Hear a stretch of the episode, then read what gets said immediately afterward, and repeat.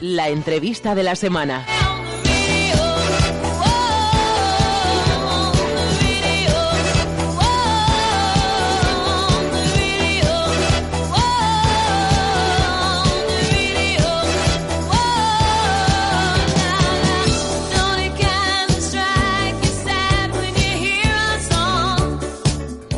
Arrancamos el programa y como les acabo de adelantar en el sumario, vamos a comenzar charlando con Juan Luis Sierra, a quien creo que ya tenemos al otro lado del teléfono. Juan Luis, buenas noches. Carlos, buenas noches.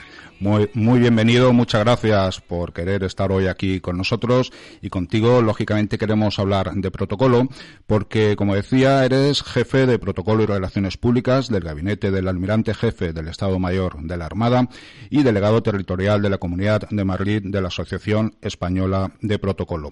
Con lo cual, si me lo permites, simplemente por mencionar algún, el término protocolo, que es lo que significa, eh, procede del latín protocolum, que a su vez procede del griego. En griego deviene de protos, primero, y colum, pegar, y refiere a la primera hoja pegada con engrudo. En su significado original venía a decir que protocolum era la primera hoja de un escrito, la primera hoja en la que se marcan unas determinadas instrucciones. Juan Luis, eh, con todo esto, hoy en día ya eh, actualizando, para ti, ¿cuál es el término, la definición de protocolo? Pues mira, en primer lugar, te voy a plantear tres términos, porque solemos usarlo y dar lugar a, confusión y son totalmente distintos. Por un lado podemos hablar de protocolo, de ceremonial o de etiqueta, que muchas veces se utiliza para lo mismo.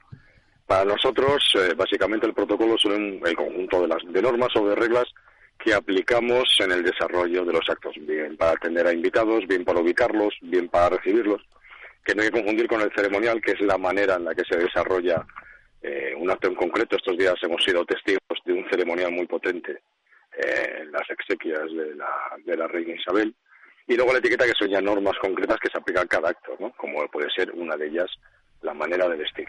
Así que ya te digo, protocolo para mí o en nuestro mundillo es ese el conjunto de reglas y de normas que aplicamos en el desarrollo de los actos.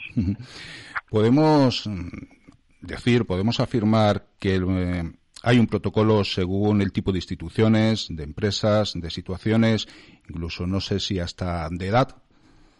Eh, sí, por supuesto. Al fin y al cabo, eh, todas las relaciones humanas, eh, ya sean en la empresa, en las instituciones, en el día a día, se basan en torno a unas reglas de convivencia, ¿no? Y unas reglas que fijan el saludo, que fijan la llegada, que fijan el tratamiento.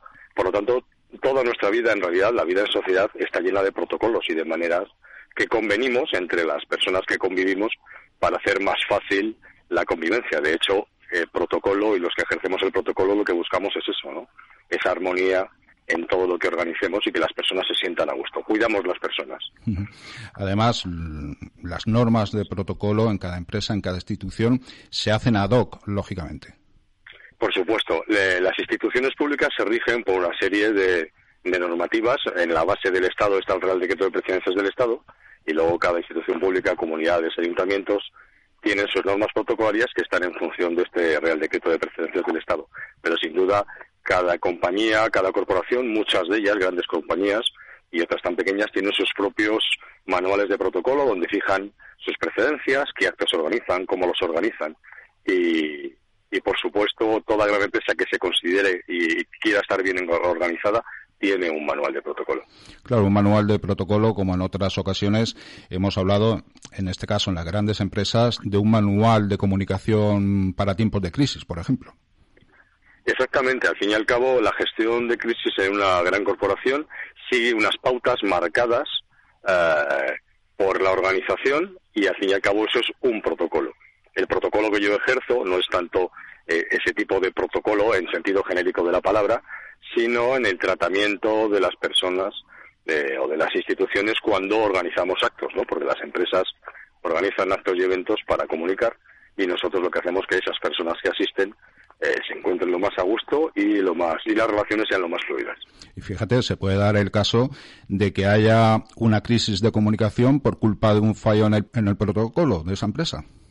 Eh, sin duda, eh, si hay un error protocolario, eh, se puede generar una crisis. porque, al fin y al cabo, cuando tú organizas un evento y hay un fallo de protocolo entre las personas a las que invitas, Eh, eso puede generar evidentemente malestar, repercute sobre la imagen que tienen de nuestra organización, incluso sobre su reputación, y puede generar una crisis de imagen o en algunos casos de reputación, reputacional. Hoy en día muchas empresas, precisamente empresas grandes en, ocasiones, tienen estructuras menos piramidales. ¿Esto hace que mm, las normas protocolarias también cambien?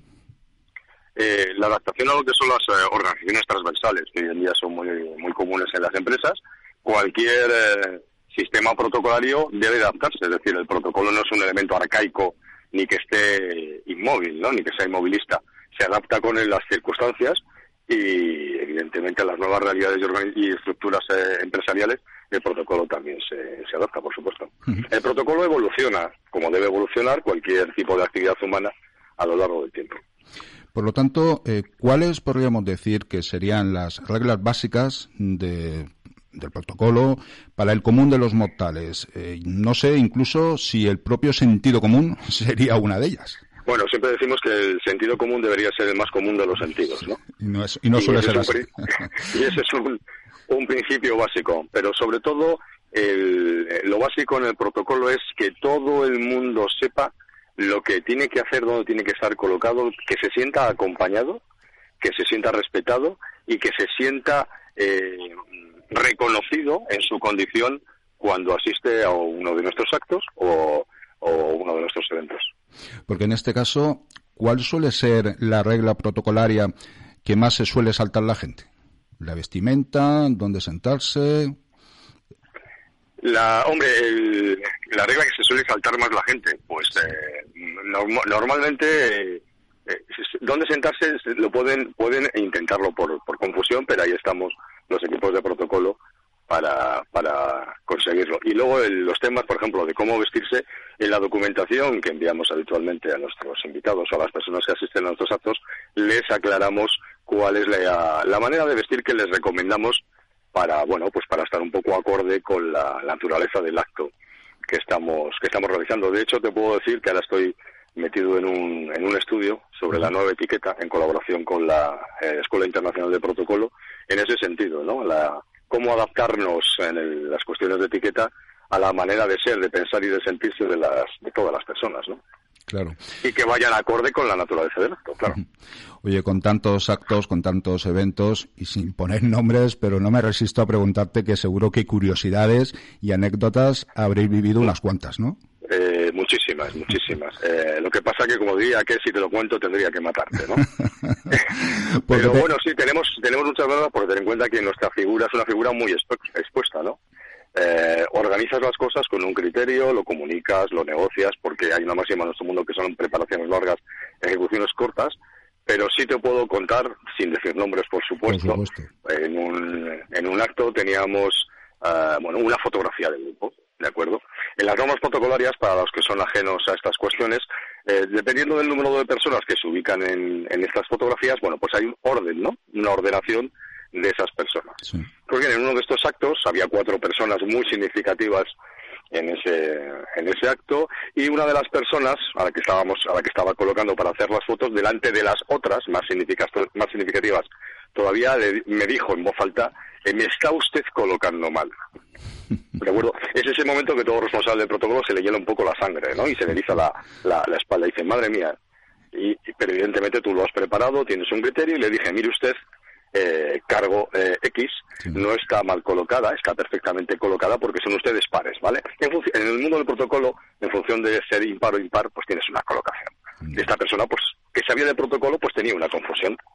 Y la persona que presidía la, la foto, y que era la más relevante, me miró, la miró a ella y le dijo, este se lo sabe, ¿no? Entonces ya uno descansa inmediatamente. O en esa ocasión en la que alguien me dice, esto se va a caer, eh, un, un escenario, ¿no? Esto se va a caer.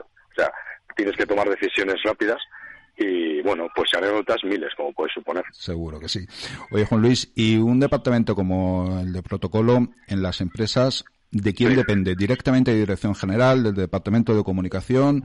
¿Cómo está estructurado eh, habitualmente? Mira, te, cuento, en nuestro caso dependemos de la Dirección de la Dirección de Comunicación dentro del gabinete de la GEMA. Trabajamos muy de la mano con la gente de comunicación, lo cual es creo que es muy importante. Eh, hay muchas empresas que lo tienen dentro de presidencia, dependiendo del director de asuntos corporativos, dependiendo del director de marketing. No hay una norma fija en el mundo de las empresas. Lo que sí recomiendo es que los responsables de protocolo tienen que depender de una manera o de otra de la más alta dirección, porque eh, nuestra voz, nuestro asesoramiento es fundamental en que las relaciones que tienen las empresas con sus stakeholders sean lo más adecuadas posible. Entonces tenemos que estar lo más cercanos a la, alta dirección. Con lo cual, entiendo que también, igual que dicen los DIRCOM, eh, vuestra relación con ellos tiene que ser totalmente estrecha. Mira, nosotros tenemos, eh, cuando organizamos un evento, tenemos una relación estrecha, imprescindible y aconsejable con la gente de comunicación la gente de producción y la gente de seguridad. Yo siempre nos equiparamos, me equiparo, o equiparamos a, los compañeros de producción, somos como directores de orquesta, ¿de acuerdo? Tenemos que manejar muchas muchos instrumentos para que la sinfonía suene bien, ¿vale? No hay un evento que tú organices que no tengas que coordinar con los de comunicación, dónde está la prensa, qué es lo que vamos a comunicar, eh, dónde vamos a colocar los fotógrafos, con la gente de seguridad, porque si no se están cumpliendo las normas de seguridad o no se puede hacer algo por seguridad, no puedes levantar un escenario porque no cumple las normas o no puedes hacer algo porque cierta autoridad o cierta personalidad dice su seguridad que no se puede hacer. Y por supuesto con los de producción que son los que están eh, ahí manos a la obra intentando con los presupuestos tener el mejor, mejor montaje posible. Por lo tanto, yo creo que somos eh, obligadamente, yo creo, y además de forma, yo he encantado, por lo menos yo trabajo con nuestra gente de comunicación, trabajamos juntos mano a mano, y creo que eso es imprescindible. Claro que sí. Eh, comentabas tú al principio eh, el reciente fallecimiento de la reina Isabel II del Reino Unido todos los actos protocolarios eh, que hemos visto, tan importantes, tan con tanto detalle. ¿Esto significa, Juan Luis, que las reglas protocolarias de un país van en consonancia con la cultura y con la propia historia de cada país? Eh, sin duda, eh, las normas protocolares están en consonancia con la historia, con la cultura, con la costumbre y con la ley. Te diré que el sistema protocolario español oficial deriva, es lo que siempre llamamos que es un, es un protocolo democrático, ¿no?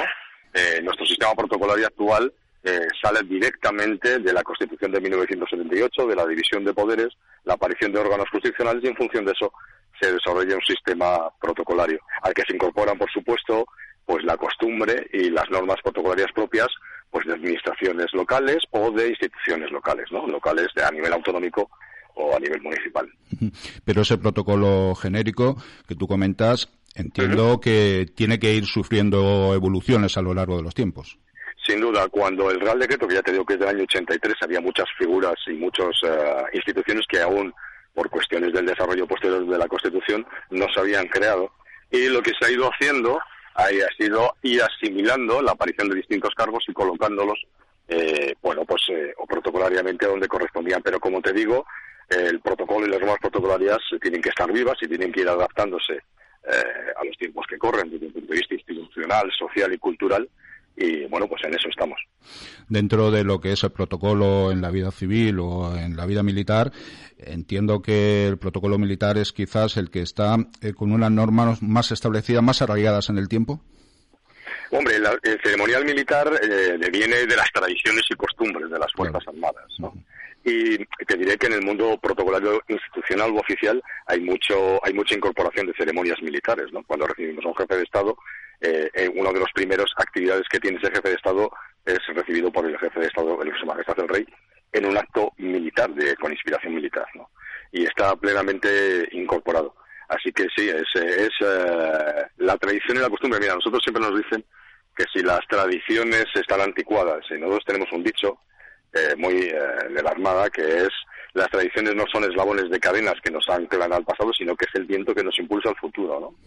Y yo creo que las tradiciones, no solamente las Fuerzas Armadas, los valores, las tradiciones, es la base de cualquier cultura y si esa cultura quiere ser, quiere evolucionar, tiene, no, tiene, no, no debe olvidarlas. Evidentemente. Oye, dentro de las Fuerzas Armadas, ¿cambia mucho el protocolo entre la Armada, el Ejército de Tierra y el Ejército del Aire? Hay un ceremonial básico, pero por supuesto eh, cada ejército y, la armada tiene su propia su propio ceremonial. De hecho, te recomendaría, porque es una publicación muy curiosa, nosotros acabamos de reeditar el ceremonial marítimo y los usos y costumbres de la armada, los cuales eh, la vida diaria en la mar impregna todas nuestras actividades, ¿no? Si tú vas a un buque, cómo hay que saludar, cómo hay que subir, por dónde subir, por dónde bajar. Eh, cómo son esas ceremonias de saludo entre buques, en fin. De hecho, la semana pasada, hace un par de semanas, tuvimos una revista naval en las aguas de la Hoya de Cádiz, con presencia de Su Majestad el Rey y, autoridades del Estado, y fue una, una, un maravilloso acto pleno de ceremonial marítimo. Hay un ceremonial, un protocolo militar básico, eh, común a, los tres, a las Fuerzas Armadas, pero luego cada ejército tiene, como hablábamos antes, sus tradiciones, sus costumbres que incorpora al desarrollo de sus actos. De hecho, creo que hay un ceremonial de, la Armada del año, una resolución del año 1988, que son numerosísimos los puntos que incluye, ¿no?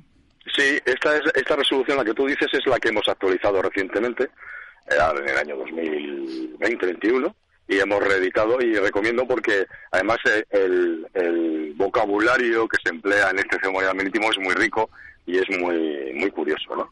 Y es, eh, bueno, para los profesionales del mundo de organización de eventos y de protocolo es una lectura que yo considero que, si no obligada, sí muy, muy recomendable. Efectivamente. Bueno, hablemos de, la AEP, de la Asociación Española de, Protocolo, y en este sentido, desde la asociación, ¿cuáles son los retos que consideráis que hay hoy en día en vuestro sector? Pues principalmente, como sabéis, eh, bueno, eh, la Asociación Española de Protocolo tiene implantación nacional. De hecho, hay una delegación que lidera nuestra una compañera en, la comunidad de Valenciana, ¿vale? Y lo que hacemos es trabajar por la profesión y por los profesionales, es decir, eh, hoy se ha puesto de manifiesto, o recientemente con los con lo que hemos visto en el Reino Unido, la labor imprescindible de hombres y mujeres que han estado detrás de construir esas ceremonias y esos eventos y que han eh, trabajado muy duro. Esas personas tienen una formación, tienen una expertise y tienen una serie de equipos que sin ellos no se podría llevar a cabo. Es decir, toda esa, todo ese ceremonial lo soportan y lo diseñan y lo aplican hombres y mujeres que estudian y trabajan en eso. La asociación persigue pues poner en valor la labor de estas personas y que esta profesión eh, sea respetada. Es decir, el responsable de protocolo, yo no, tú cogerías para operar de, de, una, de corazón abierto a alguien que no fuera cirujano cardiovascular. Pues eh, yo, yo sugiero que ninguna empresa ni ninguna administración eh, busque fuera de estos profesionales formados y además con muchísima experiencia y muchísimo y muchísimo que aportar fuera de lo que es el ámbito de, del protocolo. Pues eso es una de nuestras grandes labores dentro de la asociación. Y también, bueno, pues apoyar a los jóvenes profesionales que van que van saliendo al mercado laboral, bueno, pues en eh, mentorizándoles un poco y acompañándoles los seniors eh, para que, bueno, den esos primeros pasos en, el mundo laboral, ¿no? Esto significa que en vuestro sector existe quizás cierto intrusismo, ¿no? Bueno, yo no me gusta utilizar palabras, eh, bueno, eh, muy excesivamente negativas. Pero bueno, sí lo que pretendemos es que estos puestos esté regulado, igual que existe para otros, que para poder ejercerlos se tenga la titulación o los estudios necesarios. Correcto, es, es, lo lógico y más teniendo la trascendencia que tiene vuestro trabajo. Bueno, pues Juan Luis, ya para ir finalizando, te quería preguntar cómo es tu día a día como jefe de protocolo de la GEMA. ¿Cuáles son los trabajos principales que lleva a cargo tu departamento? Pues mira, básicamente mi departamento se encarga de ayudar en la planificación, en el desarrollo y la ejecución de los actos institucionales en los que participa el jefe de la Armada, eh, con asistencia o bien su presidencia, con la asistencia de otras autoridades. Pero no crees que solamente actos militares. Estamos ahora mismo, hacemos cualquier tipo de evento. De hecho, ahora estamos con dos mega eventos. Eh, uno de ellos un concierto, estamos eh, organizando una entrega de premios y nuestro día a día empieza muy pronto. Yo te diré que a las seis y media estoy sentado en el despacho y mi equipo va llegando paulatinamente. Por cierto, desde aquí saludar al el equipo A, como yo le llamo, el equipo A de protocolo de la Armada. Son hacen auténtica magia y sin su aportación mi equipo está formado por oficiales, suboficiales, tropa y marinería de la Armada, que aparte de eso se especializan estudiando máster en protocolo y son eh, una maquinaria increíble y súper eficaz de organizar eventos. Pues este equipo, eh, en el día a día, lo que nos encargamos es de eso. Tenemos una actividad institucional y eh, organizamos desde las invitaciones, la parte de producción en ocasiones, eh, el envío de invitaciones, la conducción de autoridades, las cuestiones de seguridad las coordinamos también. En fin, un trabajo, un abanico, como te dije, esa pequeña orquesta, para lo cual tengo un, un grandísimo equipo. Y este año 2022 creo que está siendo muy especial, ¿no? En cuanto a eventos. Claro, de hecho, por ejemplo, estamos culminando la conmemoración del quinto centenario, ¿no? De la primera vuelta al mundo, que empezamos ya hace tres años y de hecho esta revista naval que digo, te digo con Su Majestad el Rey, que fue el 6 de septiembre, era la conmemoración de la llegada después de tres años de Juan Sebastián del Cano con sus subordinantes. Y ahora el jueves en Madrid, en el Auditorio Nacional de Música, tenemos un concierto, el concierto del quinto centenario, que también lo estamos organizando. Es, un evento, como ves, eh, en toda regla, no es un acto militar, es un, es un evento y en eso estamos. Es decir, trabajamos para poner en valor. Recuerda que cuando organizamos eventos es para comunicar algo, para emplear, eh, emplazar algún mensaje y nosotros con mi, con mi equipo lo que intentamos es que salga lo más bonito posible. ¿no? ya lo habréis escuchado en este programa y un saludo a los oyentes de En Comunicación, lo que es el efecto wow. Carlos, supongo que lo habréis, alguien lo habrá contado, ¿no? Pues el efecto wow a la hora de organizar un evento. Sorprender a los que asisten, eh, que sientan cosas y en eso estamos empeñados. Eso es lo fundamental y hoy en día hablamos mucho de la experiencia de marca, pues va también en la misma línea de lo que tú acabas de comentar.